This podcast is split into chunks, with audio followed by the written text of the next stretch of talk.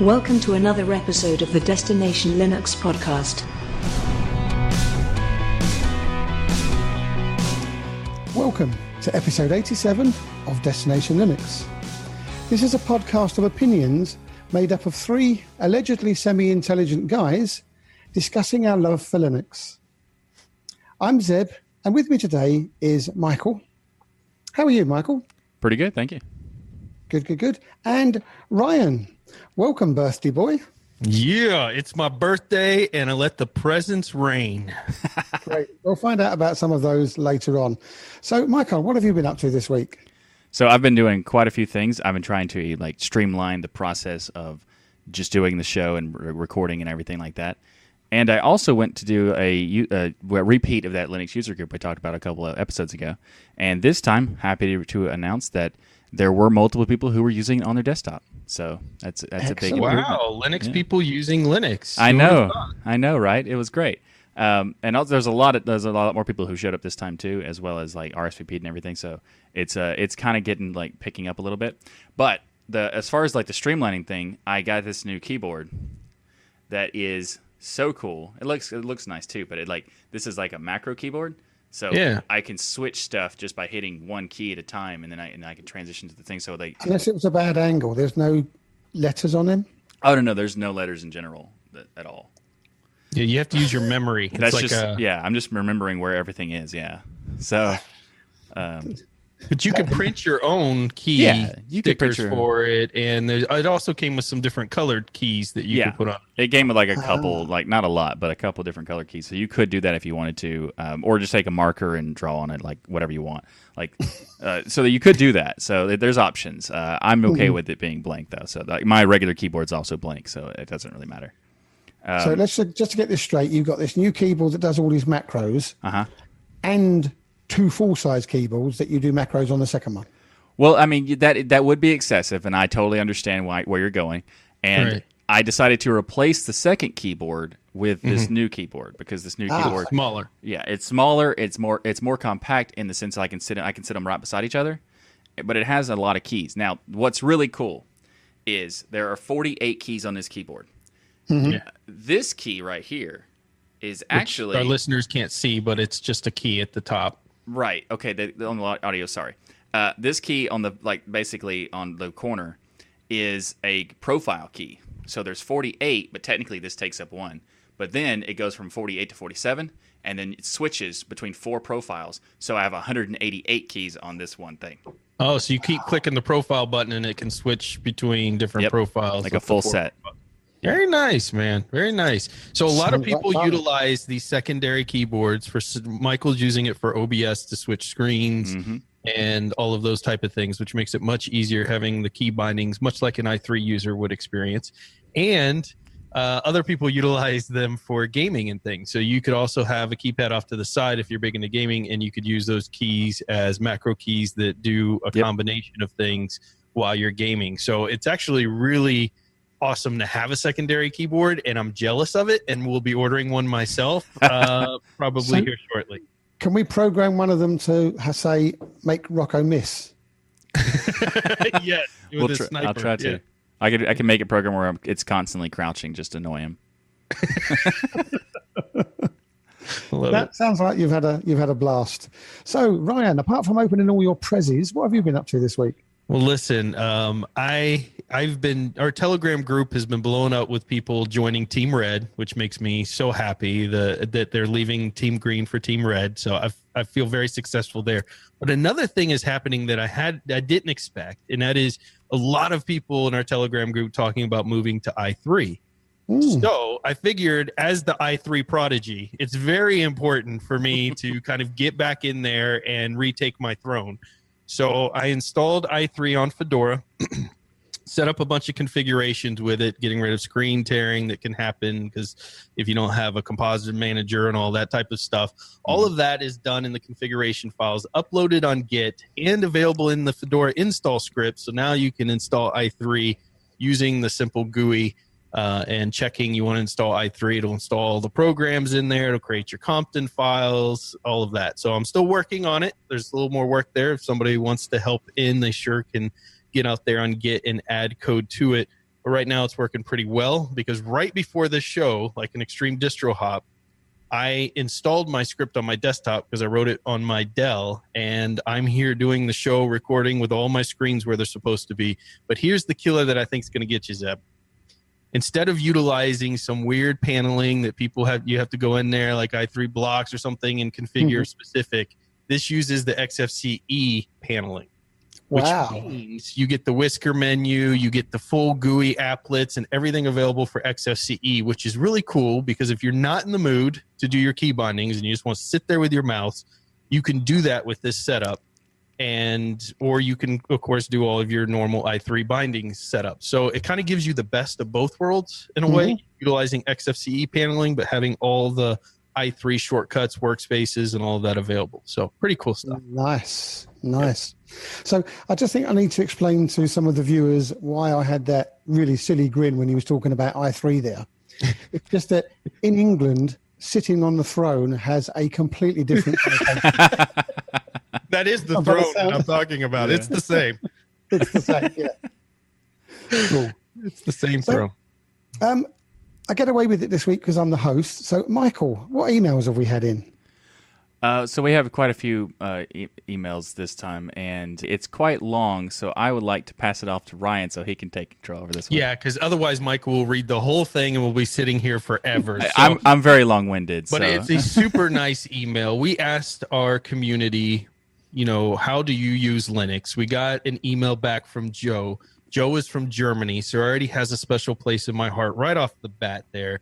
Uh, and he tells us his story here. First, he says, Let me thank you for the energy you all put into the show, Linux, OSS, and the community. You guys really do so much awesome and important work, and he enjoys every show. So, thank you so much for that. We love getting that kind of feedback. And I love how he said here, as Zeb demanded in one of the last shows. See, everyone's scared of Zeb. He's got that baton thing going on. I'm telling you.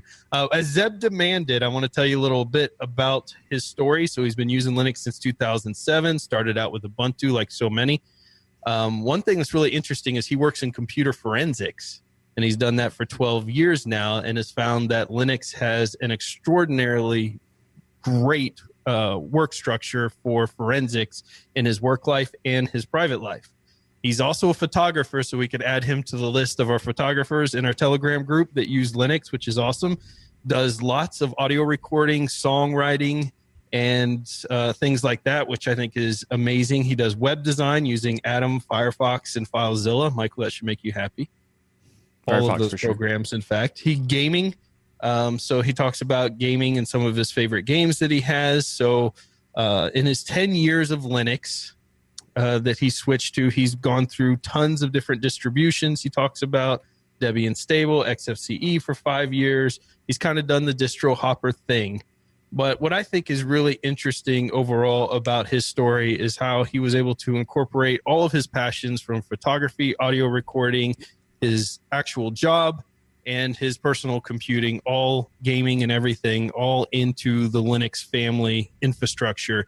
And that's the story of Linux today, right? I don't think probably 10 years ago that would be a normal story with Linux. Um, this is just my thought and based on what you guys have said. But now you can do anything in Linux professionally or even as a hobby, and it just fits and works. And there's so many applications and things you can do to get that done. So awesome email from Joe. Thank you so much, and send our love to all of our fans out there to Germany for us. Excellent. Yeah, he's certainly up to a lot and doing it all on Linux, which is brilliant. Yep.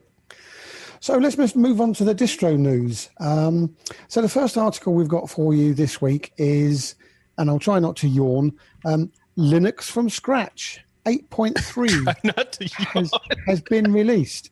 Now, it always amazes me. I used to get quite excited when I saw the reviews and the, um, you know, the mails coming through that there's a new Linux from scratch, and then I re- just remembered it's just a book. They don't actually provide you with a Linux that you can install on your system. You have to methodically and meticulously, and it will probably take me about four months to install Linux from scratch. Um, now, they talk about some very important um, changes in here, including updating glibc Tools. You don't seem you don't seem Gee, super exciting there, Zeb. Because I haven't got a Scooby Doo. What they're on about? Just- I'm going to have to ask Michael. The Scooby Doo. What is a glib C 2.28 and why is it good? glibc is the C library that's kind of like the fundamental piece of a lot of you know using the like this the GNU library for C. So if you wanted to use software that is C based, you'd use this typically. Like it's not requirement, but most distros do include it. So, do they have a glib A and a glib B? no, Oh, okay. it's not that type of ABC then. no. See, C language, so therefore glib C. you Right. know. Ah, gotcha. yeah. Okay, yeah. So, I mean, I think this is interesting because I've this is one it, I've tackled Arch, I've tackled Gentoo. This is the one that kind of sits there, you know, as the giant mountain left in Linux for me to climb. There's always a mountain in Linux for a climb, but this is a big one, the little feather you could put in your cap to say you've tackled Linux from scratch. The people who do this generally I would think are people interested maybe in creating their own distro because I'm assuming you would learn a ton of what goes into that by building this. yes, Uh, number two, I think it's for people who just want to understand more of what's going on behind the scenes with Linux. And so while it's one of those things that, yeah, I'm going to need a month's vacation to pull off, probably, it's still on my bucket list of Linux things because I think after conquering it, I would learn a lot about Linux. The question is, could I actually conquer it?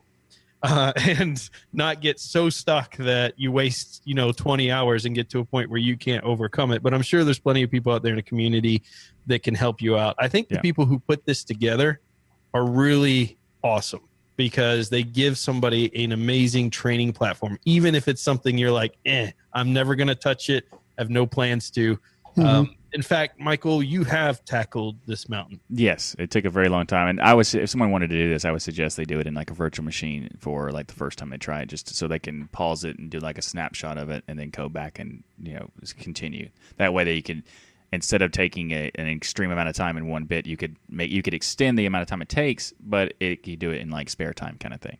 Um, s- So overall, if you were to do it like super, like trying to do it like straight in, and you know as much time as possible, uh, you're probably still going to take up at least uh, like a month. now how much more difficult is this than gentoo Um, as far like it depends on like the person who's doing it, but a lot. So okay yeah, so you're looking at like maybe a week for the first time you ever do Gentoo, and at least a month for the first time you ever do LFS. And um, it's it, and also that's just to get the system booted. Like you, if you once you get that, you still have to go and add like your visual, like your GUI stuff, like the DEs and things like that. yeah so, yeah know, it's it's it's quite a Which lot, but you will actually learn a being lot. the most challenging part of Gentoo, in my experience, was the GUI portion. Like getting Gentoo installed and set up was fine. Mm-hmm. Getting a GUI on top of it, now that was something. yeah, Um, depending on which one you use in fact it's even it could be worse because like some des are not uh, as up to date in gentoo and stuff like that. So like some of the defen- dependencies aren't there. And like for example gnome requires systemd so it took a while for them to get that to, that to work. So that, that kind of thing happens. So here's a question for you: Is I mean, I don't read the Arch Wiki because I'm not that technically minded, but is Linux from Scratch book as good a resource of information as the Arch Wiki is? Because everybody raves about the Arch Wiki being a great source of information. Hmm. Yes and no. It's it's it if you want to learn like the the absolute bare bones stuff and like fundamental features, yes, it's fantastic. It provides a lot of benefits. Um, but if you want to look at it as a reference point to go back and forth between like you know searching for solutions for a particular problem, not so much. Like it's more of a guide to understand like the the core stuff. Gotcha. Yeah, I think it has a different purpose. I think it's it's brilliantly written, right? I, I would even say masterfully written what they've done here because you're taking extraordinarily complex procedures and you're breaking it down to help people not only understand it's not just a matter of just putting in the command and moving forward, but what that command is doing while they're teaching you that piece. And I think Yeah. that takes a ton of mastery and writing to pull off. Then they also wrote the Beyond uh, Linux from scratch as well. So Beyond Linux from scratch kind of says, okay, now you've got Linux from scratch installed. What now?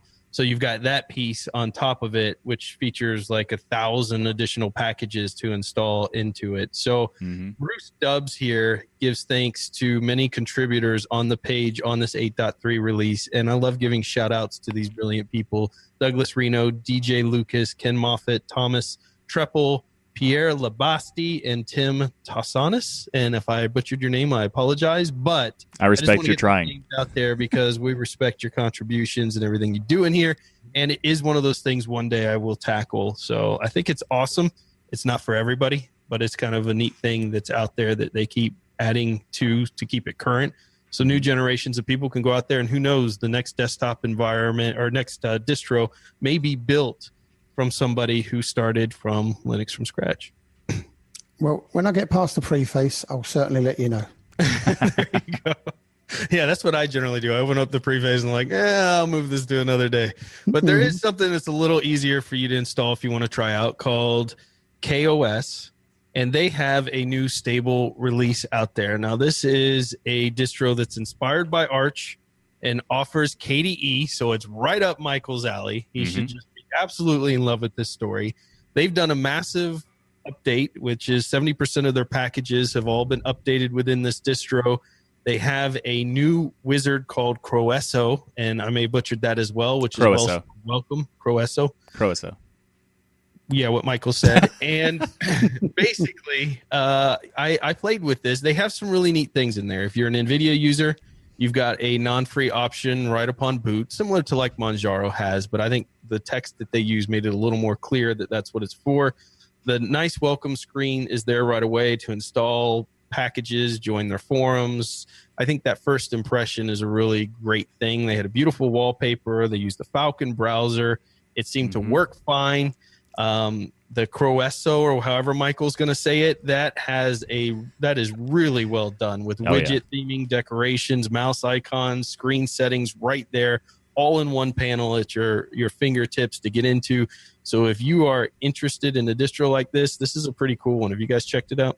Yes, I have. It's I I I've, li- I really like a lot of features that they did. Like the Croeso w- welcome screen is fantastic. Like there was a couple things that ever bothered me when I first when every time I first use um, some like new distros, I'll have like one of the main things is like my monitor setup because of the types of ports that I use. My secondary monitor is always primary because it's seen by the motherboard first, and then so my main my main monitor is always secondary, so I have to switch them. And by default, Plasma has this this cool idea of having uh, it be able to like you know, it change the way your monitors and displays are set up, but it doesn't give you ability to switch that piece. So if you want to do the primary secondary switch, you don't have that option. So mm-hmm. the fact that Croeso has that built into it. So you can go in and change the display monitor and just uh, quickly switch it back and forth. It took me like ten seconds to find it. It's it was fantastic. So I I mean I already knew how to do it in the system settings, but the way that to prevent to present it to you like immediately, that's a great option. I would suggest that if they were going to do that, they should remove the default plasma thing because it just it's just redundant at that point. Uh, but there's a lot of cool stuff that Croeso offers, and the I agree that the wallpaper was like beautiful when I when I first booted into it. There are some negatives though, but um, I think that So like, I made a, great comment layout. on one of the distros that I didn't like the car wallpaper that they use. It was like one of those pictures of a Ferrari, like when you were a kid or something. And I remember one of the comments somebody said was, "It's just a wallpaper. Change it." I get it. It's just a wallpaper. You can change it. Yeah, But what I like here is seeing actual community work, custom work on a custom distro to make it unique more mm-hmm. than just going out on Google or Pixabay or whatever and finding a free image out there and making it part of the actual desktop environment. I love those things when you boot into it. And this one had what looked like a very well done. It was created by Jom- Jomata uh, wallpaper for them, and it was it was just brilliant. I love seeing the community's mm-hmm. artwork there versus just some stock image. yeah, it's a really mm-hmm. it's really good. I mean, like it also shows that there's a like a, a care to it and a polish to it. If you just go mm-hmm. to get you go to you know Google or DuckDuckGo, preferably DuckDuckGo, and find an image for your wallpaper, and that that just you can do that, but it does it just conveys the message that that's what you did. If you did, mm-hmm. if you actually go through the process of making a good looking wallpaper, it does give you a different experience of how much effort and polish they put into the distro. Yep. Mm-hmm. Now, I had high expectations when I tried KaOS because I had heard a lot about it. I had heard that they're very strict in the type of things that can come into the repository. So it's very Qt orientated. Um, so I booted it up, loaded it up, installed it, great, opened up the file manager. Why is everything on the right? Why is your file structure on the right and your files on the left? The panel on the right I can forgive because you can move that, but can you? Because I couldn't work out how to move it, and I certainly couldn't work out how to get.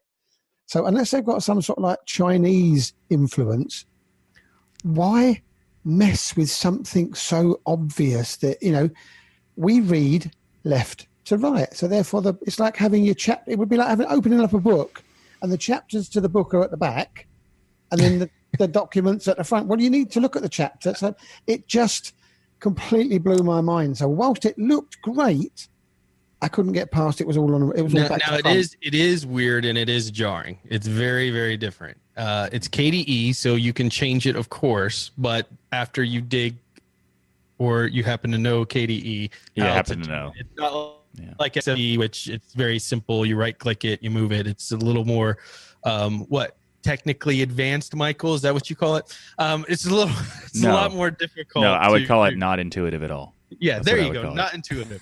Um, uh, for doing stuff in KDE, unless you know it. If you know KDE, then it's two seconds. Yeah, you Yeah, move It took me. It took me about two seconds. Yeah. yeah. Uh, if you don't know KDE, you're not going to naturally be able to figure out how to move things like Yep. XFC. So in, in that case, it is jarring, but I knew right off the bat that that could change. So I guess I just kind of forgave it. But it was an odd choice to make. Mm.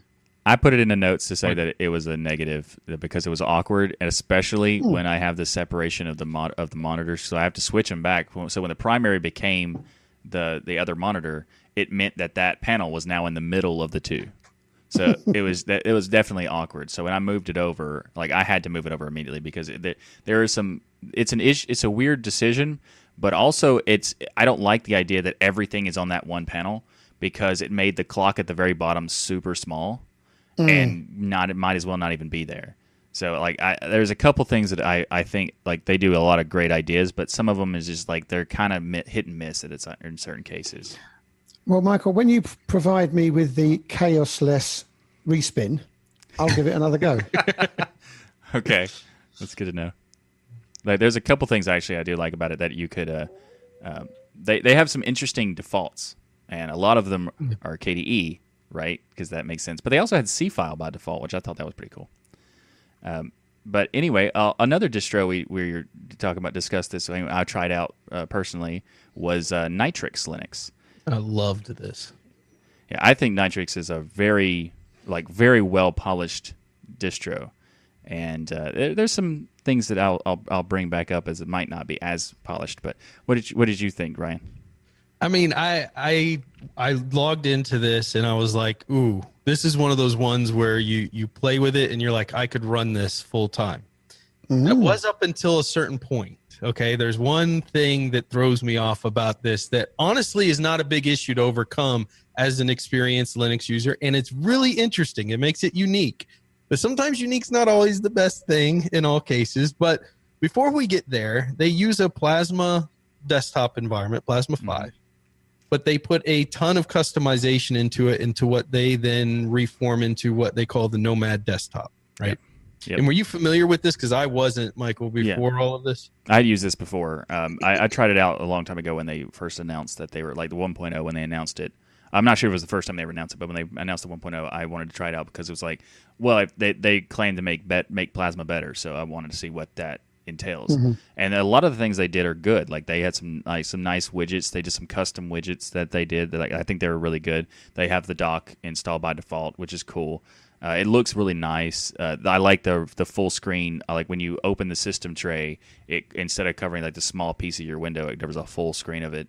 That's a that's an interesting thing because it makes it, it uh, visually it looks fantastic. Functionally, might be not so good because there's there's pieces at the very top and then there's also pieces at the very bottom, so you had to navigate like a lot of screen real estate. just to I, get I thought actually was a way better implementation of plasma than standard plasma i liked it Nice. a lot um, I, the they have so first of all it's based off ubuntu you get a later kernel the 4.18.5 kernel So you kind of get the cutting edge. You get the latest Mesa drivers. So if you're on the latest video card, it's almost like I don't know. I kind of it, it even uses the Calamares installer. So in a way, I kind Nice. of felt like there's a lot of Arch influence here in this uh, distro because it's more cutting edge with some Mhm. of the kernels and the Mesa drivers and everything else. Plus, you're getting this beautiful desktop environment when you Mhm. load. I mean, KDE's beautiful out of the box, but it's the the the changes that they made to it are absolutely gorgeous. Oh, yeah. Beautiful boot up sequence, really nice splash page. It was very colorful icon set that reminded me of like Pop OS. You know, Pop OS Yep. is gorgeous. No matter if you love it functionally or not, it's gorgeous. Nobody can deny that. You got Latte Dock set up for you as your bottom panel. Um, of course, you've got your normal standard uh, menu that you have there. I, I, actually, the KDE menu is not standard; it is a customized version of the KDE menu that Mm. has a nice list of. It, it's kind of a hybrid in between the GNOME Splash, where it takes up your whole screen, and just having a normal file manager. It kind of incorporates both into a what I would, I guess, would be like a quarter screen box almost Mhm. um, which I thought was really well done. The weird thing with this is the App Store.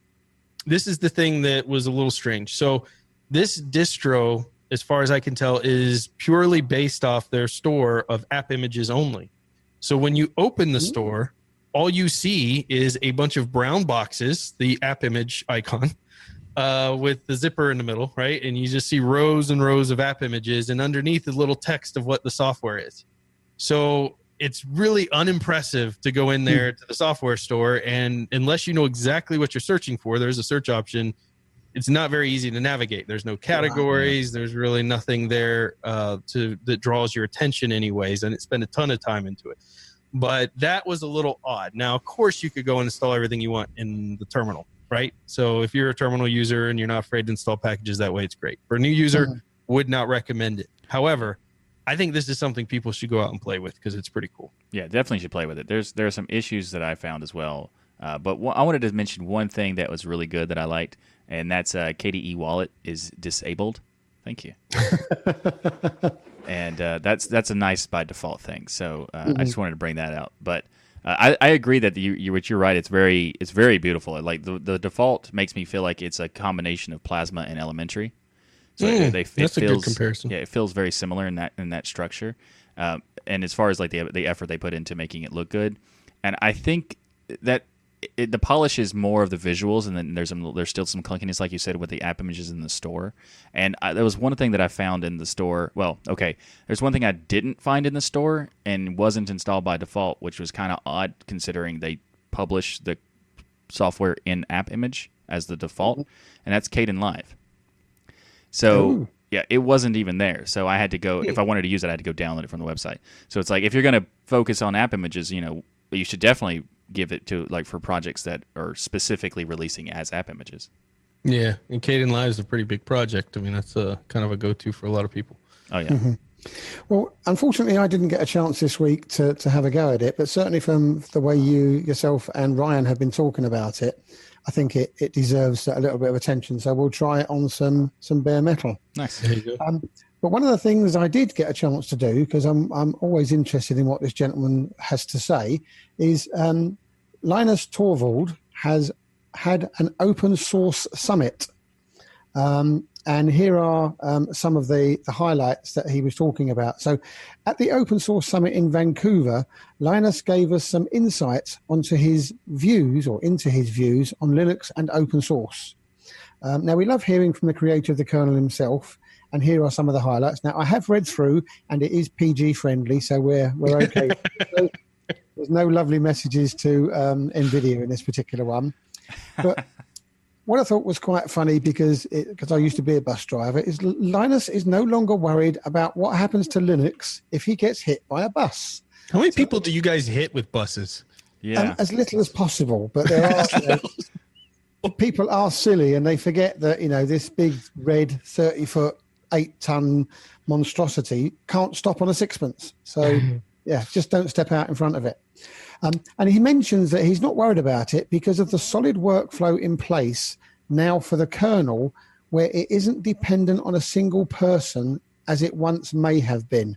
So I thought that was a really, really important part of it. And, and what did you pick up on, Ryan? Well, I love that point that you brought out because funny enough, this was an issue when I first started in Linux that I was hearing about what happens when Linus leaves. Now, Michael, when I was reading this, was like, "This has been solved for a long time," but apparently the rumor's still out there for him to address it. Number one, and number two, I never heard the conclusion that we had a solution. So mm-hmm. I'm I was really happy. I was like, "Yay, Linux, Linux continues no matter what." Yeah. Um, but Michael was unimpressed. So, well, I, I did not say that. I, all I said is that I, I already knew that there was a, that they hadn't specifically said he hadn't come out but specifically said prior to this that that he wasn't worried but there's been multiple people who could have taken position, like Greg KH could have done it, and many others. And so that and the the process they have in place, like the infrastructure, provides that ability to like if if Linus is not there, it could be it still could be contained like perfectly fine. So like I already knew that that was a thing, but it's really nice to see that he also agrees that it's not a big deal anymore. Well, he has a lot of mm-hmm. confidence in the team he's working with, and that's a really good thing to see, right? He doesn't. Oh, yeah. He has no worries about it. the The thing I liked here was the Spectre meltdown patching, specifically because Linus, being Linus, said the thing that makes him the most mad about this is that it's con- completely and, and, you know, of course, we edited this to be safe, unfair for Linux to be the one having to do the patching for this in our kernel when it's the hardware manufacturers that did mm-hmm. this to us in the first place by having these. So he, basically, they're having to do all this work to try to patch the junk work of the hardware vendors out there. And you know, he's not yep. afraid to uh, hold back on any hardware vendors out there. So I thought that was an interesting discussion point that they had there on that. What about you, Michael? Yeah, I totally agree. I the uh, the the Spectre meltdown thing is absolutely a hardware like that. It's a fundamental hardware failure in the sense of like just the infrastructure of all of the, like the, the fact that every piece of hardware is pretty much covered as far as like being affected by this, and that that's this uh, all the kernels and all the systems have to be you know playing catch up to try to mitigate all this stuff, and they're also once they mitigate it, they still have to go back and like improve the mitigation because that the, all the massive performance hits that the first one's got. So like, the, yeah, it's it's. I couldn't agree more with uh, his statement about how it's it's unfair, and uh, I would even go farther. It's it's not only is it unfair, it's it's kind of disgraceful for the the manufacturers to have this kind of an issue. Mm-hmm. And the other thing that he said that um, I quite liked because it it pinpoints the fact that he's more interested in getting the job done correctly. And that's where he says that he doesn't think that Moore's law of doubling every two years is applying at the moment. Mm-hmm. Um, and although we're we're probably happy that he he could be wrong, his quote of performance is not really doubling every two years, and that's good. It means we'll maybe go back to the time when you cared more about performance on the software side and you had to be more careful and couldn't just rely on hardware getting better. So it's a bit, I suppose it's, a bit like an analogy of having a two litre engined car and making that car as efficient, as fast as possible, rather than just somebody coming along and lumping in a four litre engine. So, of course, it's going to go faster. And for me, I think that's key to the way um, Linus, Linus thinks because let's get the software written correctly rather than have somewhere somebody else provide hardware that's going to make it quicker. I totally agree. So Michael and I disagreed on this point. no, I did. I uh, disagreed on the quantum part. That's the, yeah, point. the quantum computer. I, I, agree. Number one, you know, computing has slowed down a little bit as far as Moore's law is concerned, but I, I don't think we could sit here and say you know, like in the 70s, what we were dealing with processors with 2300 transistors. Now they have 5 billion on them mm-hmm. plus. So, I mean, the world has changed considerably. Quantum computing is not like it's some pipe dream that doesn't exist. You've got IBM out there, Google, and other companies with quantum computers. The hardest issue that they're solving, as I understand it, is a lot of cooling uh, problems as well as some software issues because basically you have in normal computing zero and one as single states, and in quantum computing, you could have them in the same state. That's a really simplified way of looking at it. So there is some issues that have to be overcome there of how is the software even going to adapt to those differences in states and things. But I do think quantum computing will happen in his lifetime, unless the bus Zeb's driving a bus um, will happen in his lifetime. Uh, I don't know, however, it will be something that we'll have on our desktops or in a laptop. Um, Yeah. Because it, this is kind of going back to the the computer that fills an entire room uh, that that used to be, and now we have them in a laptop. This is kind of the same thing with quantum computing. When you look at the quantum computers, they look like an alien spaceship, generally sitting inside of a cave with rings all over it and heat dissipations and all these things trying to get it working. Eventually, they'll get it, and it's going to be a massive change in what we're able to do from a computation standpoint. And I think it's probably five to ten years from now. hmm I, I I'd have to disagree just because uh, I think uh, I think that it's, it's probably going to happen in, within his lifetime, but I don't think it's going to be in that short amount of time.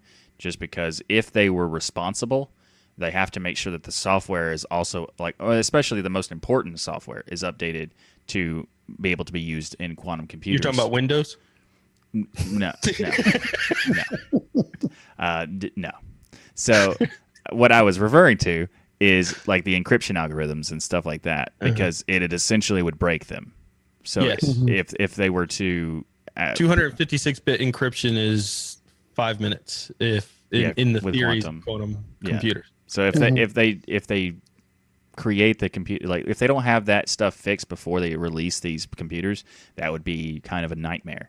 So, uh, I I don't think that that's going to be you know anytime soon. It might be based on the the, the, the speed of you know development and stuff Well, like see, that. It you could know, be. you take a stance and then you're like, well, maybe. You can't do that. You either take your stance that it won't be or that it will be. no, no, no. I said I don't think it will, but I'm not going to make a prediction. Well, So- I'm going to make a prediction. Five to 10 years, the quantum computer will be turned on. And the good news is, the good news is Google has one that they're working on. And we know that when it comes to privacy, they'll be the first ones to make sure the software is, is in place to make sure all of your data is Yeah. private and safe. It's gonna be it's gonna be fantastic. They'll take care of it. Everything. They'll, they'll, they'll be it'll be safe and sound on their We're all servers. good. All good. So, finally, before we just leave this um, particular article, I'd like to bring out one other piece. Um, I love the fact that he stole a line from one of my favorite Kevin Costner movies. If you build it, they will come. Yep. So, what he was talking about there is if you can build um, a project and make sure the project works well, then developers will want to come and work for you. Yeah. So that that's looking good for the future of Linux and the Linux kernel. Yeah, I think that philosophy is fantastic. If you're Linus Torvalds and you made Linux, yeah, if you make the biggest, most important open source project known to existence, yes, that that you can definitely w- just let them come to you. But if you're a, if you're a smaller project, uh, that might not be the best approach. Just just putting that out there. Putting that out there, yeah. As a marketer, that just that just drove you nuts, Yeah, didn't it it? immediately was like, yeah, with you're Torvalds, for sure, you could say that. right. Uh, but but I think it's I think it's a it's definitely a good thing that people like should consider that they should you know just at least a little bit put it on you know maybe not GitHub, GitLab, something, tweet about it, just something. Yeah. So, Michael, on to your um, favorite desktop environment. Yes, I chose this article specifically for you, Michael, and I just can't wait to see your smile while you're talking about it. I also can't wait. So let's get to it. Uh, KDE is not what I'm talking about. GNOME 330 was released this week, and it has a lot of improvements under the hood, in, including some massive improvements to Mutter and performance stuff. And they fixed the, the like the big memory leak that they was having. Well, the, the the garbage collection issue that they were having. It's not technically a memory leak, but you know, it, it, it seemed like it. So like they they fixed a lot of that stuff. So that's really cool. So since you decided to uh, put this into the show, Ryan, what did you think about this one? Well, I was very excited about it, being that I've been using uh, GNOME right up until this uh, recent i3 uh, Fedora installation. I've been using GNOME on Fedora. Uh, I, I've I like GNOME on Fedora. I like GNOME period, but it's not. I well, I wouldn't say it's my favorite. Right, XFCE is probably always going to be my go-to, and i3. But GNOME and Fedora just is a very nice workflow of a GNOME implementation. And I love seeing these updates. I think GNOME's very important for the open source and Linux community out there. And there's a lot of things in here, like you mentioned, fixing the memory leaks, but also speed wise, they have significant performance improvements by moving to the latest SpiderMonkey 60 for their JavaScript and improvements to Wayland and improvements to the usability with Nautilus File Manager. And the most important thing, we can go down this list here, is there's not a single feature listed here of something removed. yes. Nothing has been removed as far as I can see in this release. So there you go. All the critiques that GNOME gets about removing features all the time in 3.30, I don't see a single can- thing being removed. I love the fact that the, one of the, the the talking points is that they didn't remove something. well, in fairness, they earned that reputation a little bit. Yeah, but that's true. Maybe they're listening. Maybe they're listening. Mm-hmm. Now, the thing I liked about this, and I can't remember exactly what it was, but it's sort of like, yeah, okay, we'll give this a go. So let's get a distribution that's got GNOME on it. And how do I upgrade to? Hmm. Looks like I've got to wait for one of the distributions to decide to bring it out because it sure isn't for the average Joe just to upgrade your desktop to GNOME 3.3. So we're probably going to be looking at six months before a distro comes out with this released, or is that too no, long? No, way too long. I think. Fedora will have it probably in a couple weeks. Yeah, as far as a backports Really? upgrade. Yeah, Fedora will have it for a backports upgrade. Uh, I think Arch will have it within the week. OpenSUSE probably within the week as well. Like And and will they advertise that upgrade route, or will they just expect you as a Linux geek to know how to do it? probably expect you to know. So if you do the Linux from scratch we talked about earlier, Zeb, then this GNOME thing's going to be no problem for us. Oh, I was right. I'll, I'll have this on a desktop in six months. Yep, spot on. the the, uh, the rolling distros like OpenSUSE Tumbleweed will and, and Arch will have it, but they'll basically just like maybe maybe post a blog post. Like Arch will probably not post a blog post; it'll just be there. Um, Most of them, I think Fedora might inform people that something's changed, but Fedora already has. They usually Yeah. communicate through their Fedora magazine Yeah. and other things out there, so uh, they'll have it. You know, there there is a lot of cool things that they're doing here. They've upgraded GNOME Disks, which a lot of people love, even if you're not a GNOME fan themselves. GNOME Disks is very beloved by many. Login and lock screen improvements, which needed to happen. Uh, advanced settings, including over amplification, which is a big deal for a lot of people. I don't Mhm. get that. Does everybody just have crappy headphones or something? What's with the Everybody there's- wants to over amplify, but I always have to keep my volume way down. I have the same problem. I think it's more like there's. Uh, I mean, I have the same problem keeping it down, but I think there's there's some cases where you want to, um, like there was, let's say for example, you're you're a podcaster by chance, and you want to Never met one. Yeah, right. And you want to remove like background noise or something like that. So you want to like be able to hear like where's where's the parts that you want to remove and things like that. You could, I guess, you could kind of use it. I, I mean, there's maybe some options, Huh. but that's fine. You mm-hmm. really tried there to give me a good I, example. I did try. I did. I- try. Well, here's here's another good example. You might go onto the internet and find something to watch on YouTube, and whoever recorded it and or whoever put it up there, the audio was really low. So you turn your machine up to 100%, and you still can't hear it. So you either then go to your speaker volume and twist that up all the way, or you just over amplify it. Mm. think- oh, I you're think- talking about like people who do YouTube videos and content, and then they have a junky mic and they refuse Mhm. to upgrade it. Type of yeah. people. I have Huh. no. I have no idea who you're No referring to. idea. I mean, who could we? No idea who you're talking referring to at all. There's this just this is a mystery that will never be solved. Well, I'm glad you used that word because another mystery to me um, is our next article. Um, Redis Labs changes their licensing. Mm. And what is what is Redis Labs and and why is it so important? Now I can see here that they're talking about licensing changes means that house-made Redis modules, Redis Search, Redis Graph, ReJSON, Rebloom, and Redis ML are no longer open source software. Yeah. So, to the average Joe, me, why should I worry about that? What's so good about this Redis? I don't stuff? know that it means you should worry about it.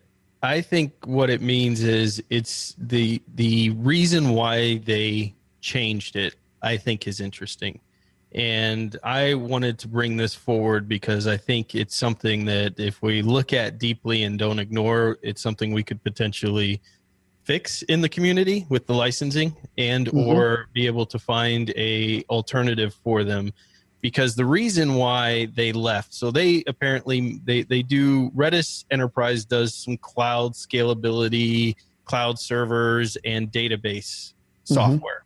Mhm. and this was all originally open source. And apparently it's very popular even though i hadn't heard of it. A lot of companies were utilizing it. It's also heavily used by developers. So this particular one, the reason they changed is they they basically said, "Look, we're sick and tired of people taking our open source code, making millions of dollars off of it, using it in their own platform, renaming it and making millions of dollars with it and we get nothing back." Right. Mhm. And I think that's a really interesting thing when we talk about how important open source is and how much it can change things. If you're somebody who spent a company who pays employees every single month, all of the costs of that, if you ever run your own business, you know how much Mhm. of the costs of your your bottom line that takes out and you're having people develop all this code and then you're giving it away for free and then you're seeing your competition steal your code rename not- it They're not then- stealing it though.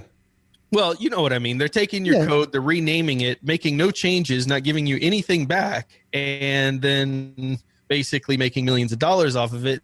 That, that could be a little unnerving for a company. It could be, but then surely open source software, you know what you're getting into from day one. Now, for me, now that you've explained it the way you have, it very much sounds like the little boy on the football field who's not allowed to score the goal, so he picks up his ball and walks off. Just because somebody else knew how to come up with a business plan, knew how to develop it and move, or not develop it, because they've, as you say, they've borrowed it from someone else, because it's open source, so you can just take it and do what you want with it. And then they've made millions out of it. Well, don't moan about it. Go and make your own millions. Don't suddenly just turn off open source or don't get involved in the first place. Well, the to problem me, it sounds like, yeah, go on, Michael. Sorry. Well, I was just saying the problem with it is what you're saying is that go make your own millions. They have, but the fact is they're also spending the millions to develop it and make it, and these people are doing nothing. Like they're just taking the code and benefiting from it, where all the effort and the the actual like R and D and stuff like that is being done by this company. So they're spending all this money to continue to make it, but at the same mm-hmm. time, this other company is like just taking it and So there was an entirely. interesting conversation that Linus had. I was listening to about licensing, and he was somebody was challenging him about why he didn't like the version three of the latest uh, license, and he basically said that the whole point of version two for him was that he was going to put this out there for free, and the only caveat was you had to contribute back to it. So what you Mhm. put into it, he would get back, and that's all he wanted. That was mm-hmm. the most important thing for him. That if you take that code and you go do something with it, he gets to benefit then from the work that you're you've done to that kernel, and mm-hmm. vice versa. You get to benefit from him. He gets to benefit from you. That's the kind of beauty of it. In this case, and we don't know all the details, but it sounds more like they're doing all the work. Somebody's just taking whatever they put out there, repackaging it, selling it, and not giving anything back. And maybe that's a mm-hmm. loophole in the license. Well, it's it's because it's because they use a specific license that allows them to do that. They Yeah. because the BSD license is what they were typically using, and the BSD license license allows you to essentially just do whatever you want. So, And I think I think what, what Linus was more on about is if you take my code and you improve it and you make it better, send it back so I can have a look at what you've done. Mm-hmm. Now these guys aren't making any improvements; they're just using what you've provided. Yeah. That's the claim, anyways. Now, the open Yeah. source community, open source initiative has called it, you know, a terrible thing against software freedom. Uh, Drew DeVault, uh, another developer, says it's a big threat to open source. So there are a lot of people coming out saying this is a really bad thing. But I thought it was an interesting discussion because Mm. I'm not a licensing expert. You know, we hear about these things, but this would be if I owned a company would be a big concern. To your point, Zeb, you put you made it open source, deal with it. But if somebody's not giving back, that's the whole point, and that would be frustrating. So this company has decided, right or wrong, to pull out completely. I think Michael's idea is it would have been better to have some folks from the open source community reach out and say, "Hey, why don't you try this other license that may give you some protection in those areas versus being on a very renegade BSD license, which is pretty much do whatever the heck you want with it." Yeah, mm-hmm. there's also some issues where like even the, even if you switch to GPL, there's still some limits that don't offer you to do certain things. Like if you were to take the software and switch it to GPL, and then someone took your code and didn't technically release anything, then they could have a loophole where they don't have to provide the software or in the source code, even though they're using GPL. If they don't change anything and they don't and they don't distribute that software, they do it like a cloud service or something. There's technically some like you know ambiguous stuff there. Uh, but I think that what you said that uh, Zeb, when you said that they they recently is open source, deal with it. They are dealing with it by removing the open source part. yeah, which is is as as everybody has said, is a scary situation to be in because will mm. that start the you know the boulder rolling down the hill that nobody can stop? Well, yeah. they're still keeping their core the system. Their core code is still going to be BSD. So they're not fully 100% going away from open source. They're just removing some pieces that they consider uh, like a fundamental necessary need. If someone wanted to do what this com- they're claiming this company is doing, they would have to build it themselves on top of the mm-hmm. core code. So it's like they're kind of doing a, a double, like not a double license, but a, a double structure. Yeah, and or go back to them and say, okay, yeah, we get it. We're sorry. Can we license this from you, and we'll pay you a monthly fee or something? Yeah, I but think a lot of companies would do like, like for example, Qt has a, a model where if you if you don't want to also release your code open source, you want to keep your code proprietary, but you you still want to you know keep it in the in the legal sense, you can pay money to Qt and they will allow you to do that. So like there there are some kind of approaches that that you know they could solve it, but even if they were to switch licenses, there could also be some more loopholes. I, I if there was a license that kind of inc- like I don't know. It's so complicated to kind of like require people to submit code back because like there could mm-hmm. be different variables that make that hard. But you know, like maybe a committee or something where uh, you know, like the, the, people who make the license would have to would require you to submit the code that you changed, or even just submit the fact that you changed something and put the code anywhere you want, as long as you tell the committee like an email, you know, this has been changed, or I have forked this and I'm using it for this purpose, or like, and it's a distribution method. It's not like you're using it for your personal use, uses; you're using it to make money, or mm-hmm. something like that. Then in that case, it could maybe that could work. I'm not really sure. Uh, I indented the code three lines on the fifty six thousandth line, and that's my contribution. Bye. Right. So as I said, it could be it could be problematic. Mm-hmm. So just a, it's just an idea, I guess. Yeah, it's a complex thing giving stuff away for free, and mm-hmm. especially if you have, like I said, a business model based on it. I, I love that they made the decision to be open source. I love that they gained popularity Mm-hmm. I hate that they felt the need to do this because, like Michael, I think there are other licenses out there that may have given them some protection, and maybe they'll go there. Maybe this was a reaction to get it pulled in, and then they'll re-release it under a different license in the future. Mm-hmm. Once they've like, kind of like yeah, hopefully if they'll they'll have reevaluate the possibilities and then you know make some changes. That'd be mm-hmm. nice. Uh, so, so let's also that's keeping uh, another thing that's also looking for keeping changes and getting a, trying, trying to get some evaluations is uh, Ubuntu with the next version, and even the 1804 and 1810 are looking for some some, some help with uh, Team Green. Uh, sorry, Ryan. Boo! we, well, Team Red doesn't need help. So that's, that's true. That's yeah. a good point. So if you're a member of Team Green, you can. Uh, well, if you're watching this podcast published, published the day it's published, then you can't. But all of our patrons will benefit from the this. Patrons nobody else will benefit from this one. Uh, they're they're they're asking for people to, or inviting, I guess you could say, for people to test 1804 and 1810 for support with NVIDIA. Yeah. This is a very cool thing, right? I so we have developers on this show all the time. And we ask them the we try to ask a core set of questions. One of those core questions we always ask is what can people do to get involved? And i i can imagine a lot of people like when i first started in linux cringe at some of like oh help us with coding help us with it and so i'm always looking what's the thing that i could actually have a talent for that i could help with well this one is a really fantastic option So Will Cooke from Canonical came out and said, "Hey, if you have an NVIDIA card and you could do a fresh install of 18.04 and 18.10, we need you. We can help fix some of these NVIDIA issues." And even though I'm Team Red and don't need to do that, 70% of the GPUs out there are NVIDIA owned or NVIDIA based. So it's really important to get NVIDIA working right for Linux, which I care Yeah. about even more than the Team Red, Team Green battle, just a little bit Mhm. more. Uh, little so because of that, I love this idea. The problem Mhm. is, we, Michael and I both have TT RSS servers that pull in tens of thousands of articles every single day from every Linux source out there to that's how I write these shows and build them out. And I stole mine from Michael, but I have my own server now. But it's, it's open source, right, Michael? It is. Um, It is. uh, that's what we use to get this. But we only got this one day ago. And by the time people get this, it's already over. So we left it in here because I think it brings an interesting point, Michael, about getting the word out. Yeah, absolutely. Like th- this is a, a great thing that they're trying to do, but they should have let people know that they were trying to do it. And uh, that's that's kind of the problem with if you look at a lot of the this, the news sources that have covered this particular topic. For them, it's okay, but in some cases, for example, like our podcast, we wouldn't be while we're talking about it now.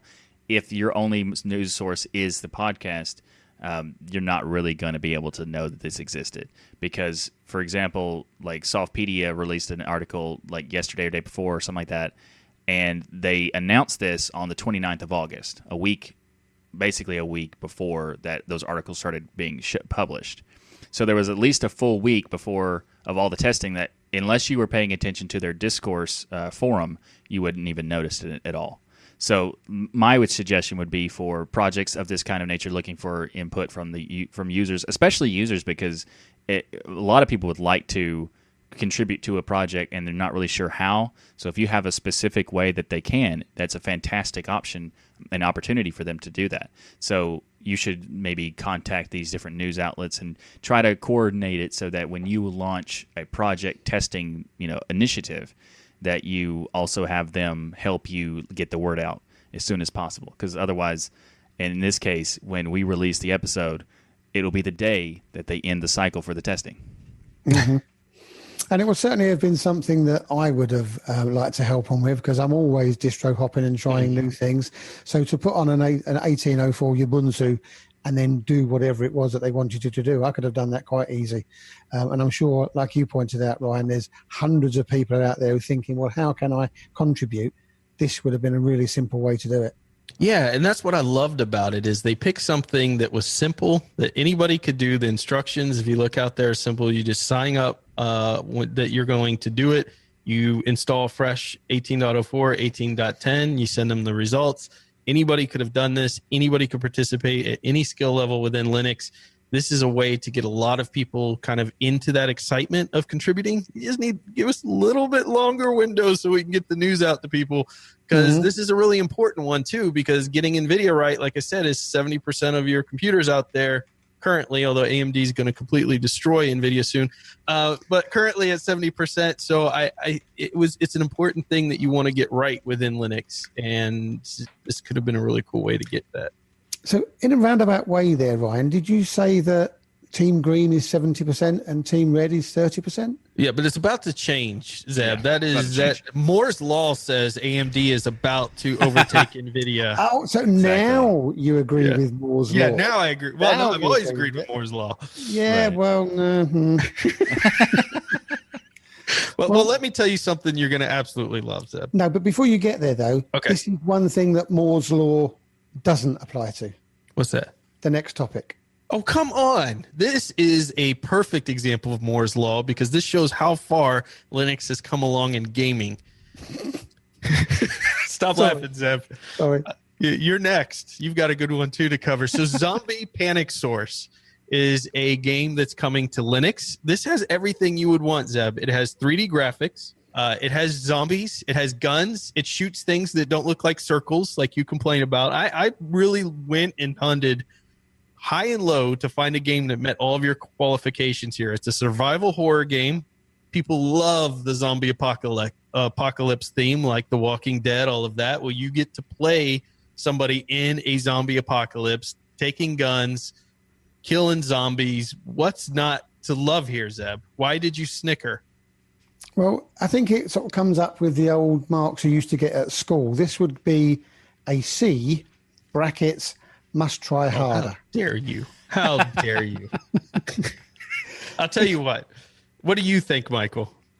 I'm gonna I'm gonna I'm gonna be to take the safe thing and go right in the middle and give it like a B B plus. Oh my gosh, you guys haven't even played it. Oh, the I haven't graphics Played it. Look good. it It's a does look good. survival That's why I can't give it a. That's why I'm giving it my uh, first my first look opinion of it. Could it looks good? Uh, whether the like I'm kind of like the zombie thing is like it's been done to death in every game. It's, true. that is true. Yeah, Yeah. So it's kind of like you have to be doing something in like really innovative for me to care about a zombie game.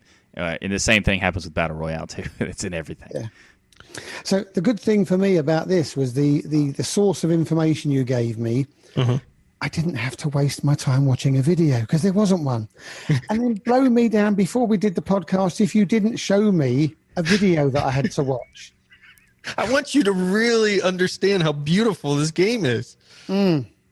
Okay. And what did you think when you watched the video?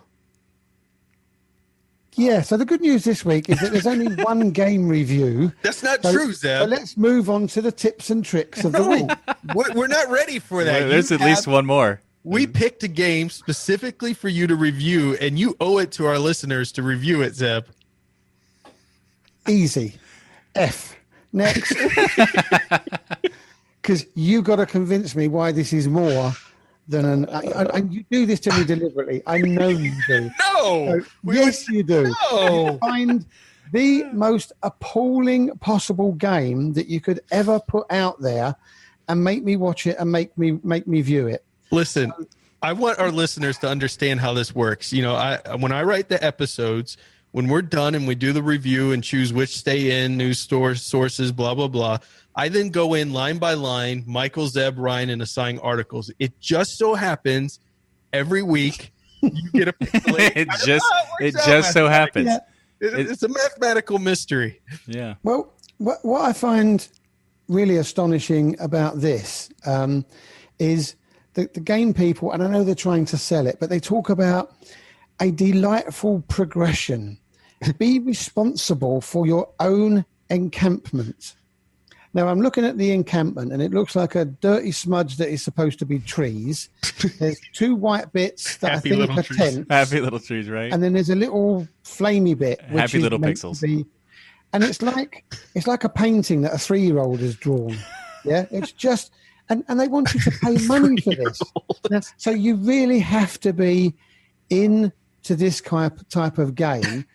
And it, and it's also one of those games where it isn't 3d it's 2d Uh-huh. but it's it's it's 2d in a really bad way. I'm sorry this this is as bad as doggy festo Listen, I know Paul will have my back on this one. I know Dark One's going to have my back on this one. These games can turn out to be absolutely amazing. I haven't played this. It's called RPG Mana Spark. Well, it's called Mana Spark. It's an RPG out there that has procedurally generated dungeons. So it's a dungeon crawler out there.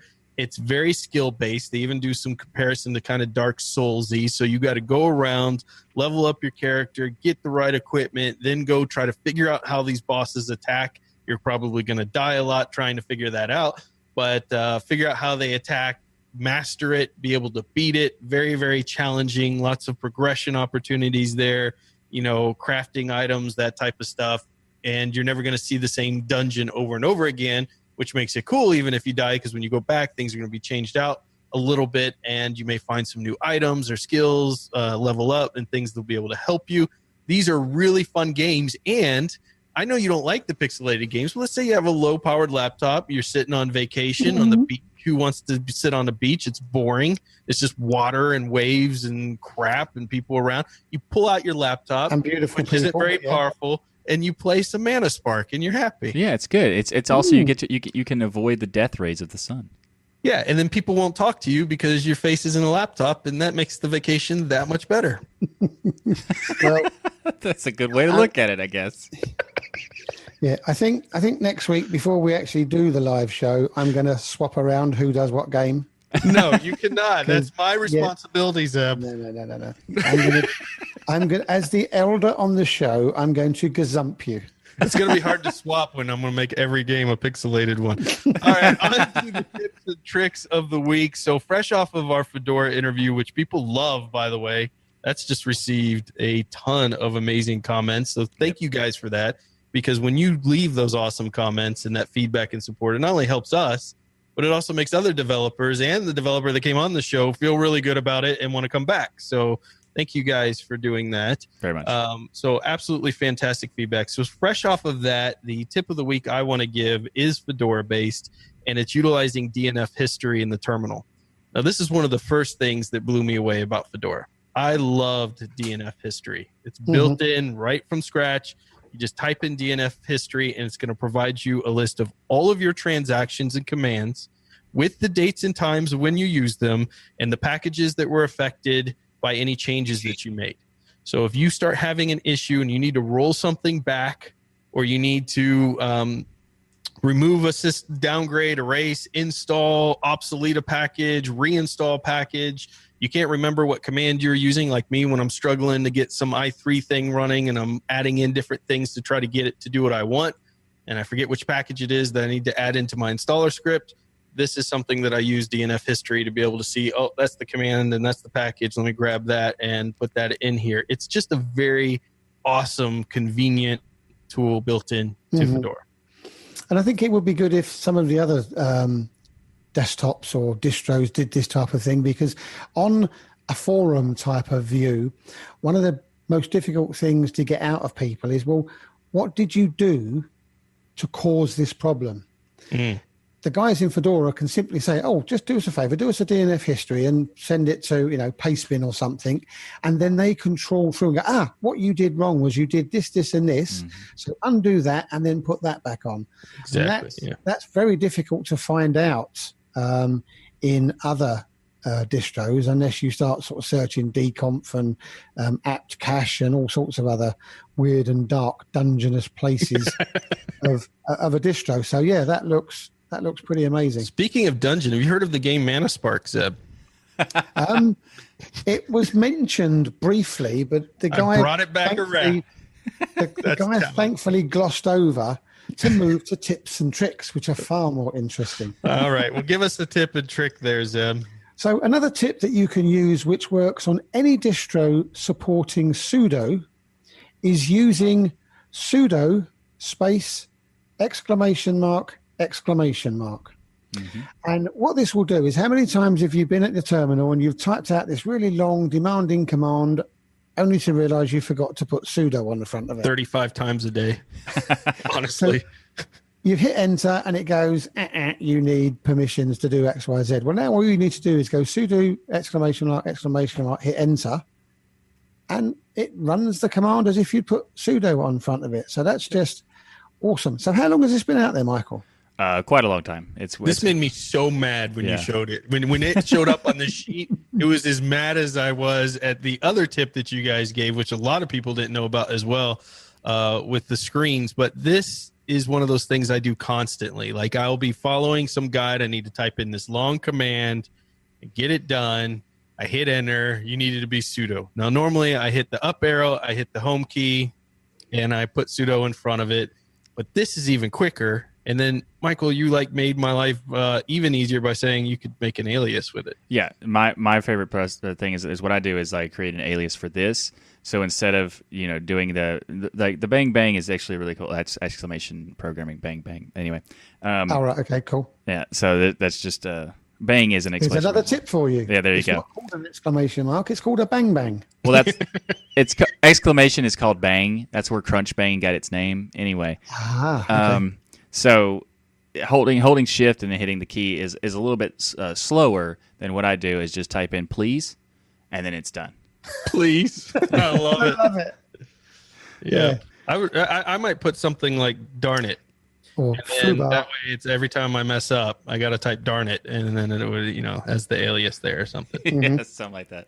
Yeah. So Yeah. ne- next up in the show is the software spotlights, and this week we have a, a spotlight that I am a big fan of. I've used this quite a lot, and that is Meld or Mm. Meld Merge type thing. So basically, what it is is a, if there's a diff command that shows you the difference between some a file and another file. Where meld is a graphical user uh, interface structure that allows you to do the same thing, but not only for files, you can do it for directories and see whether this one directory has this file or the difference between the files in directories, and you can do it all recursively. It's it's a really really cool application that I use quite a lot.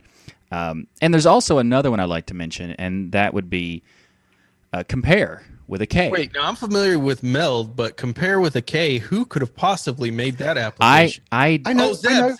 I know. Zeb, Zeb, who is it? It was your favourite people, Gnome. Okay, so actually, uh, GNOME makes meld. So, but KDE happened to be making the Kompare Oh, with a K. shocking with the K. Wow. But to be fair, this is one of the few times where the K actually is fun because it's like it's searchable, like it's Oh, nicely so searchable. fun. I told my wife about it, and we just party. Okay, okay. Anyway, uh, so Kompare. Also, there's also another one called KDiff3, which essentially does the same thing, but compares more up to date and more maintained. Anyway, with that said, I would point out that um, Meld is the better option in my opinion. Yeah. So if you're wanting to compare files now, uh, somebody's doing scripting and things, um, this is a really great tool to utilize for comparing changes that people are recommending for scripts. Like Mhm. uh, GitHub has an option like this built in. But if you were to pull those files down and wanted to do a comparison, you could use a thing like meld or see changes between, you know, two different versions of any file that you're doing if it's documents for work or anything Mhm. else. And having that GUI there makes it really easy to do.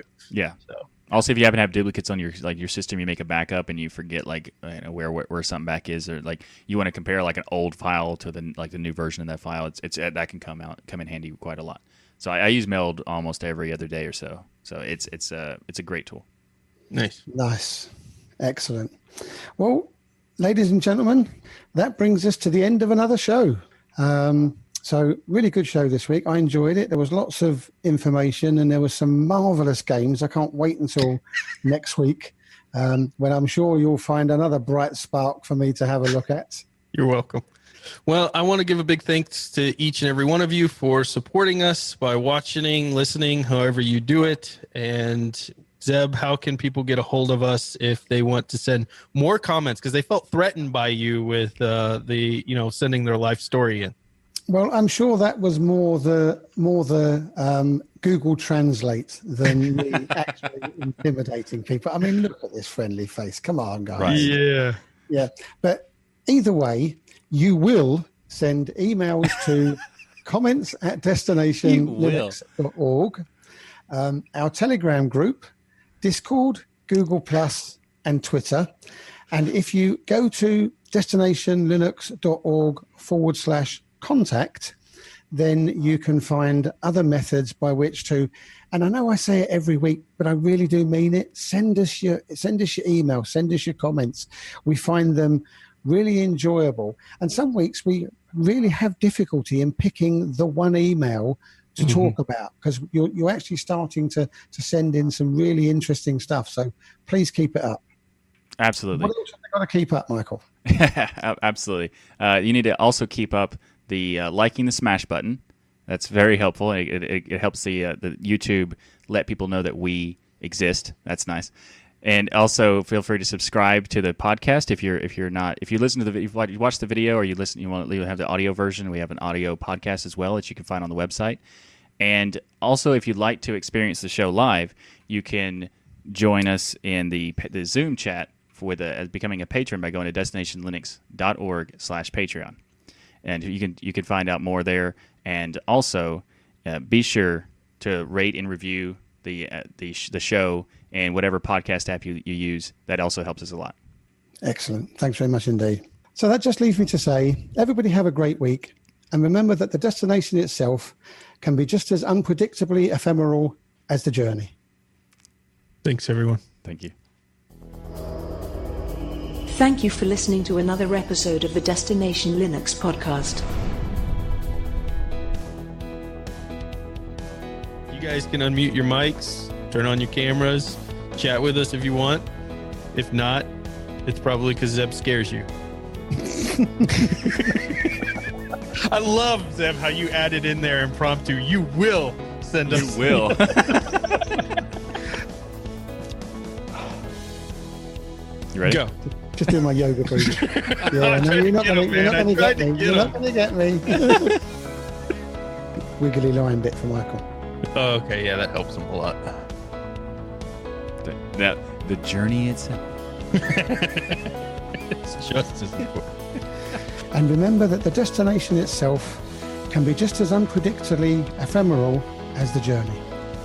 And I will need to record that again because I mucked up unpredictably.